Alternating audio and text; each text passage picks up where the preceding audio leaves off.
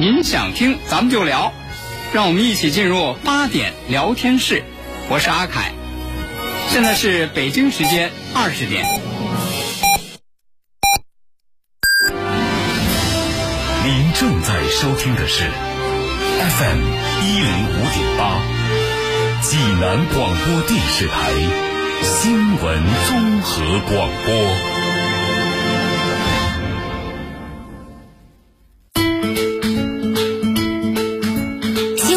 每天发生，视角各不相同。同样的新闻，来听不一样的说法。每天晚上八点，欢迎收听八点聊天室。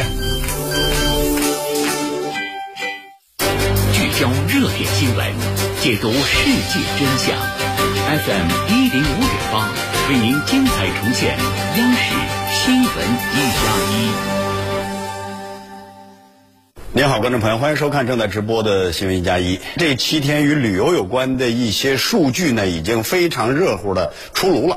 我们来看几个。第一个是中国旅游研究院发布的最新的一个数据，全国国内旅游出游在这个。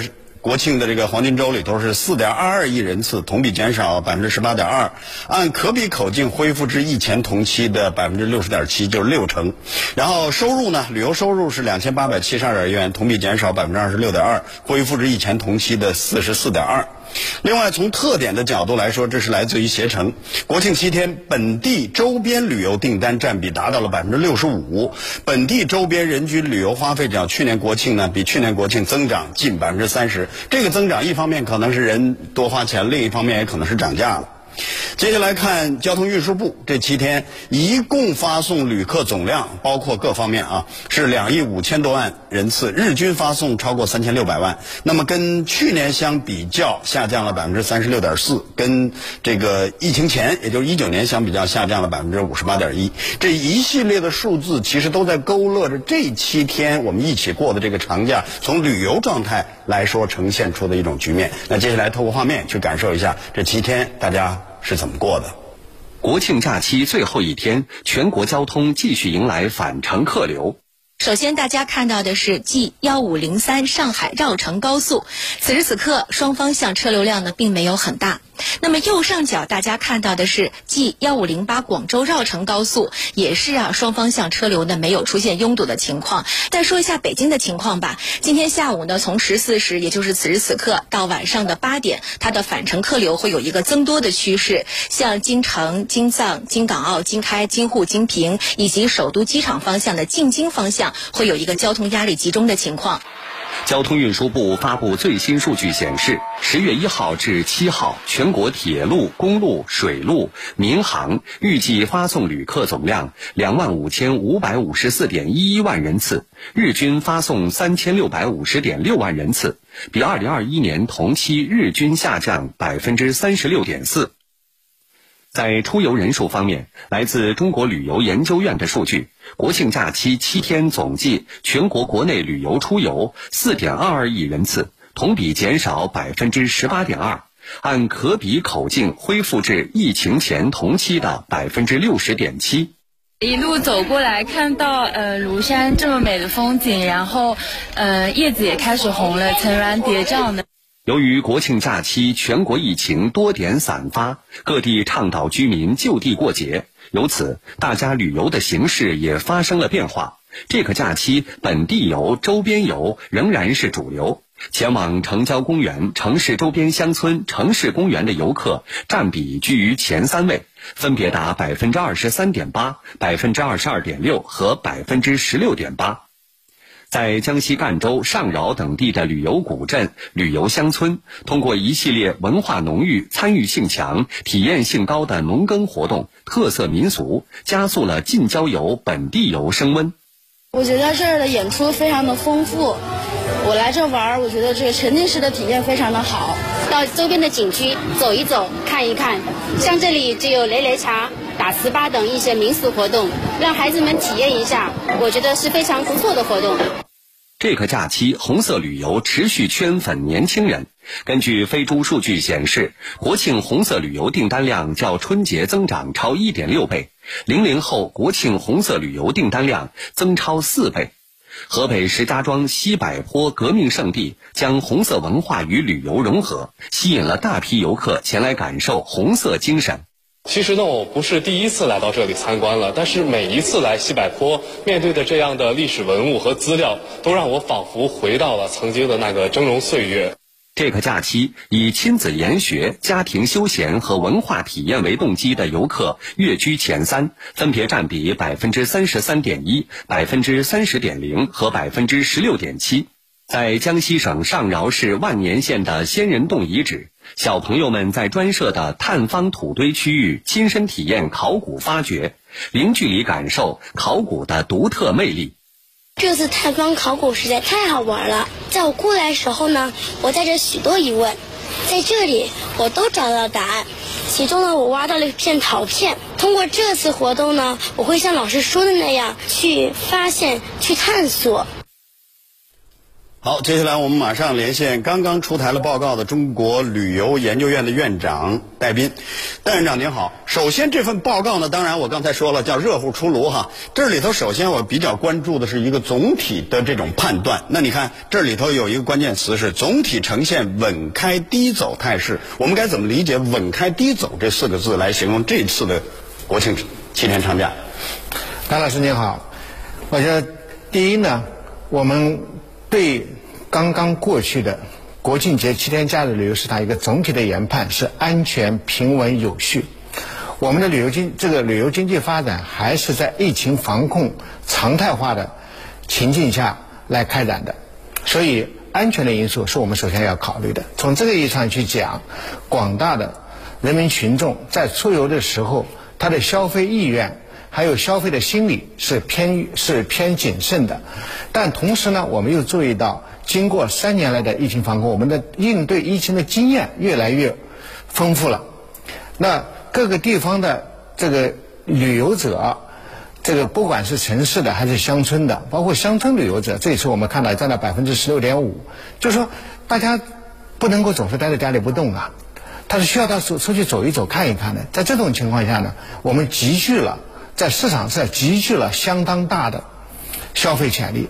那从供给侧来看呢，大家也是希望能够在疫情防控常态化的形势下，把产品丰富起来，满足人民群众对优质的文化和旅游产品的需要。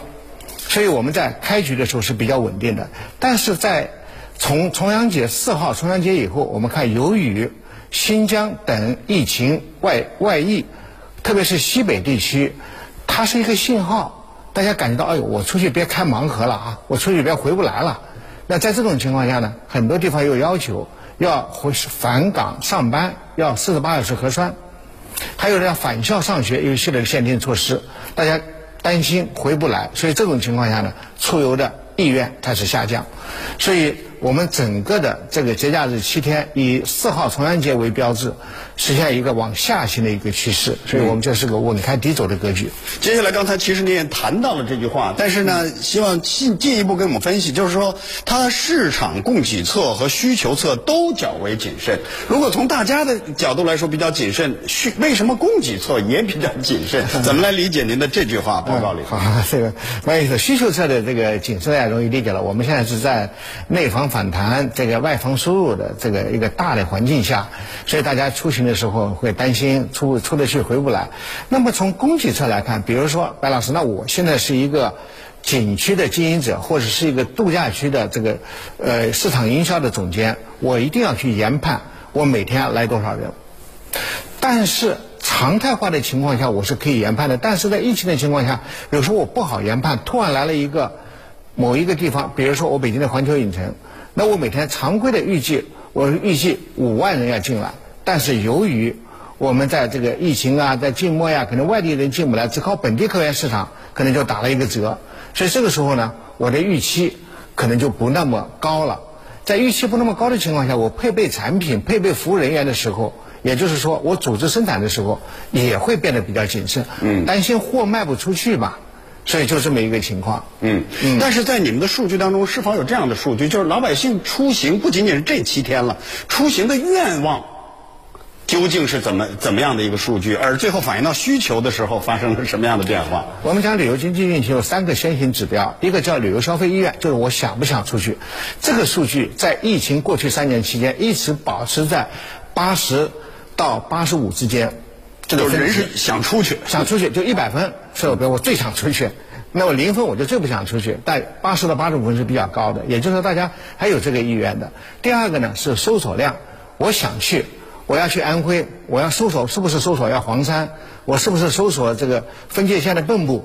那我不知道，都没有人去搜索，那就意味着我有这个想法，但我不想去。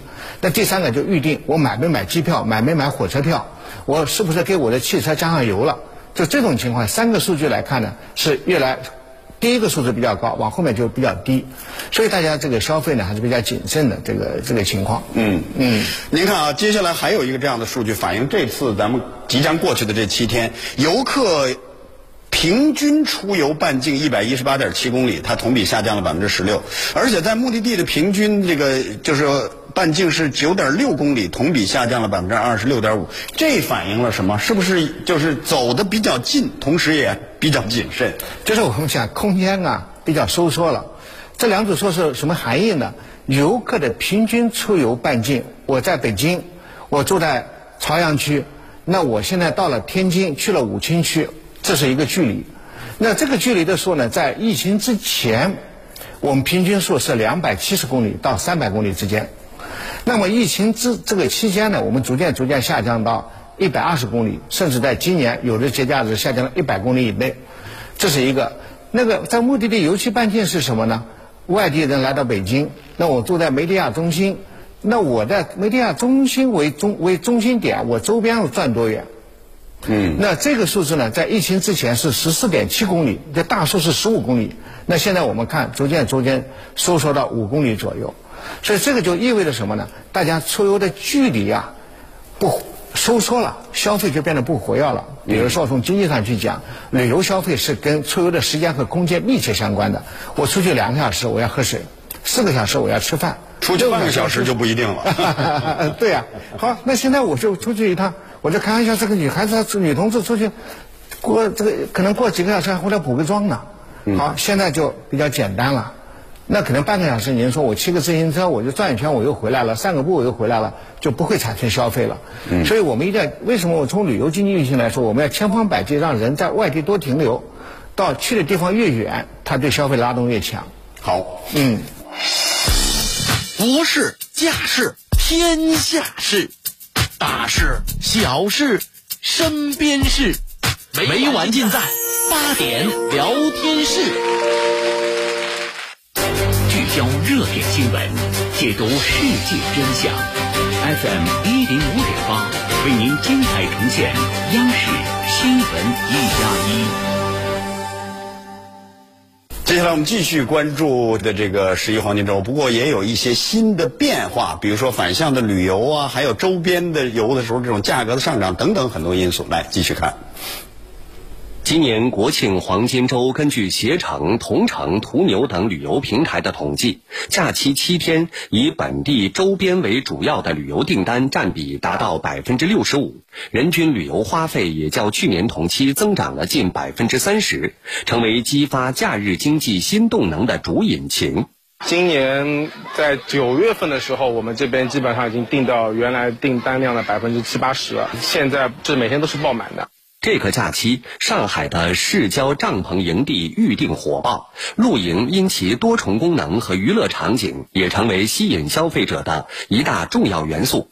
在上海金山区的这个营地，就以亲宠营地为亮点，专门打造了宠物乐园和儿童娱乐场地。今天的话就是和家人一起过来放松一下、郊游的。看到这个公园是一个呃宠物友好的公园嘛，就会看到很多呃家人带着宠物一起过来，然后就一边这边是宠物玩的，然后另外一边有给孩子和呃其他的大人一些放松的地方，都是蛮好的。当本地游、周边游成为国庆假期出行的主流，各地也都在想方设法抢抓这次假日经济的红利。在山西，从假期开始就推出了全省景区门票优惠活动，进一步释放消费潜力，促进服务业加快恢复发展。在贵州铜仁，当地通过发放首批文旅消费券等多项举措，助推文旅、民宿、酒店等多个行业经济复苏，提振消费信心。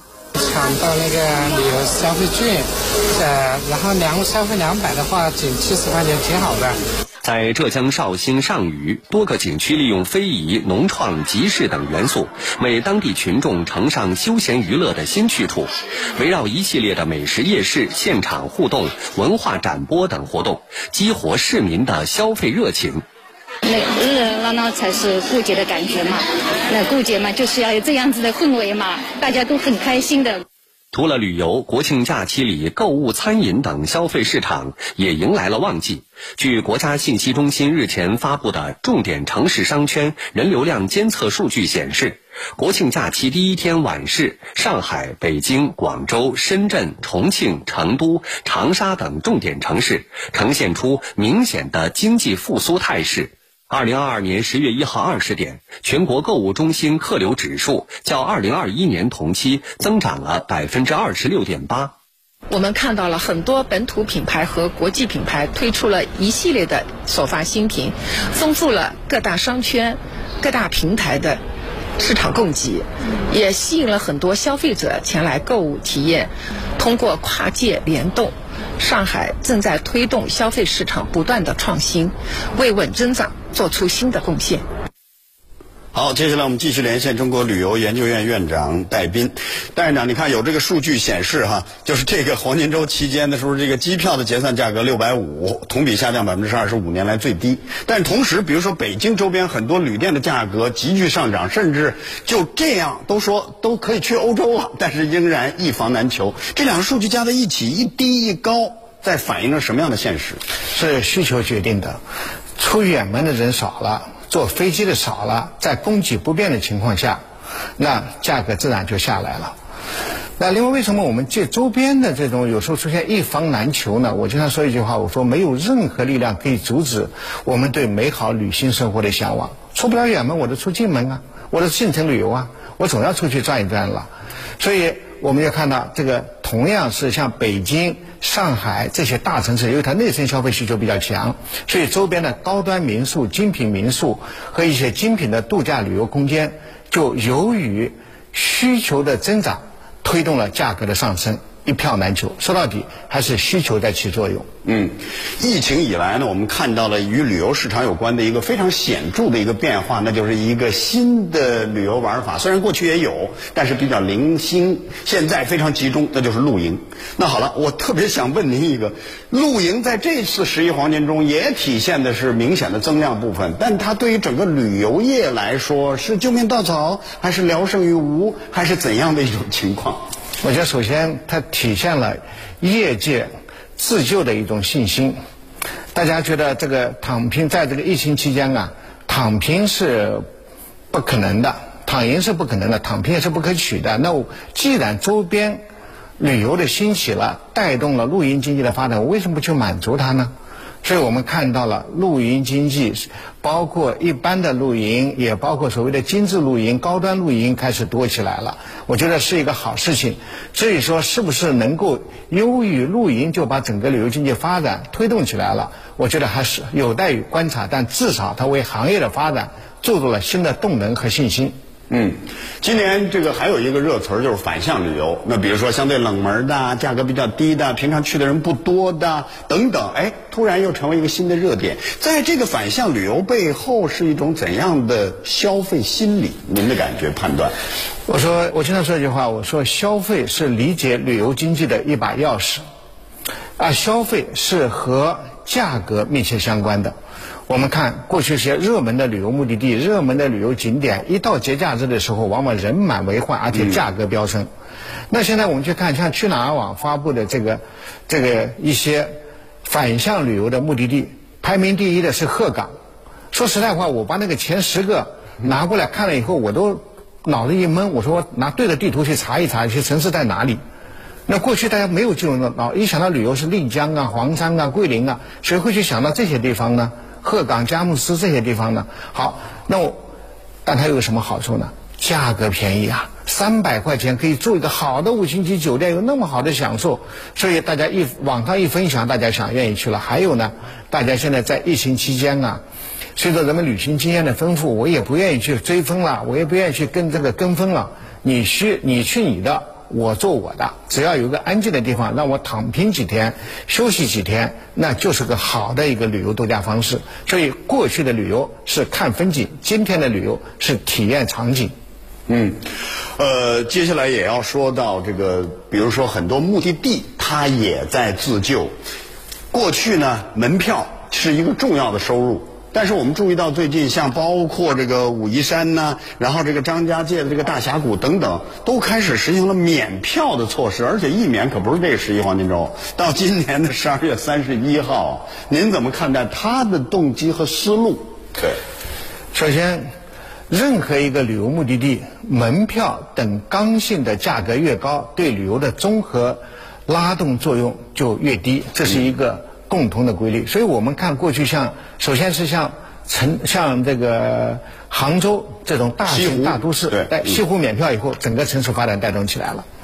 那为什么现在像这个武夷山啊，像这些地方呢，也开始免票，甚至像桂林的象鼻山也开始免票呢？那我觉得两个方面的原因，一呢是政策上的原因，我们发改委一再要求国有重点景区门票价格要下调。那第二个呢是需求方面的原因，老百姓如果是只是单纯让我买个票进去看个风景，我可能就不愿意买票了。那我里如果里面没有二次消费，我可能就本身就不愿意去了。所以他就倒逼我们的景区的经营者通过免票的方式。来为旅游目的地增加新的内容、新的场景、新的动能。嗯，呃，接下来要从宏观的角度了，戴院长，您这三年一定感受到了自己业界的很多这个从业者日子太难过了。我觉得要在这七天即将结束的时候向他们致以最高的敬意。但是再难过日子还要过，怎么看待接下来？一方面我们当然盼疫情尽早的结束，但这不是一天两天的事情，怎么去救自己？我觉得首先要坚定信心，要看到无论是疫情还是其他任何因素都阻挡不了人民对美好生活的向往，包括旅行。第二个呢，我们要看到科技、文化，包括数字化等一些新的动能正在集聚。我们还要看到政府的救助政策从来就没有停止。我们在疫情期间，我们也看到了政府不断的出台，包括退还旅行社质量保证金、为旅行、为旅游企业的设备更新贷款提供低息贷款的这样一系列的政策，都为旅游行业带来了信心。所以今天下午的时候，我发了一篇文章，叫“一经落啊，万物生”。所以随着我们团队旅游、大规模旅游的这种。这种下降啊，其实散客旅游、进城旅游、本地休闲也可以支撑我旅游企业的发展。好，所以任何时候信心都比黄金更重要。好，谢谢。好，听众朋友，今天的节目呢就和您聊到这儿了，咱们明天晚上八点再会。渤海银行济南分行积极组织开展金融知识普及月、金融知识进万家、争做理性投资者、争做金融好网民活动，提醒广大市民莫信天上掉馅饼，守住您的钱袋子。乘风破浪三十六载，合作共赢，共创未来。济南低口果品批发市场以公平高效的服务、绿色优质的果品、现代规范的环境、安全丰富的供应，诚邀广大经销商、市民批发采购。治疗疾病必须寻其根、治其本，方可实现标本兼治、全面康复。济南新闻频率每天早上五点三十分至六点，由中医膏方滋补疗法的核心用药皇氏复方滋补力高独家赞助的全程总动员栏目，将与大家追溯疾病本源，解析皇氏滋补力高治病康病密码。栏目热线零五三幺八六八零幺幺幺八八六八零幺幺幺八。喜讯！喜讯！心血八味胶囊为了让更多患有心脑血管疾病的朋友早日恢复健康，心血八味胶囊庆国庆全年大优惠开始了，优惠截止到十二号，优惠截止到十月十二号，详情请拨打心血八味胶囊全天咨询订购电话零五三幺八六幺零零三幺八八六幺零零三幺八零五三幺八六幺零零三幺八。十年会发生什么？十年，用赤诚探索声音的极致可能。我是一个光明的追求者。这声音有一年属于追光的人，属于寻梦的人。充满了失望和希望。众里寻他千百，蓦然。生动全城名家名篇诗文咏诵会，十年历程，熠熠生辉。在声音里仰望星空，躬身大地；在声音里播种梦想，见证成长。十月二十二日，山东省会大剧院，表演艺术家王刚，配音泰斗童自荣，著名演员严小平，朗诵名家徐涛，央视主持人任志宏强势加盟，更多声音大咖定档中，售票即日开启，马上登录山东省会大剧院小程序在线购票，咨询电话五八六二幺五五五五八六二幺五五五。十年。热爱依旧，感动依旧。本活动严格执行济南疫情防控措施，感谢配合。匠心筑梦，乐家网。本活动由花钱少装的好，家家都是精装修的乐家网独家冠名。十二年，乐家网让业主省心放心。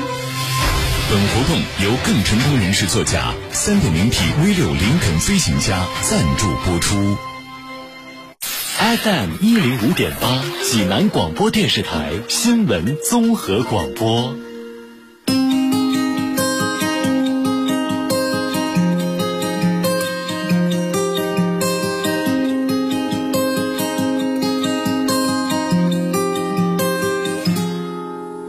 向着，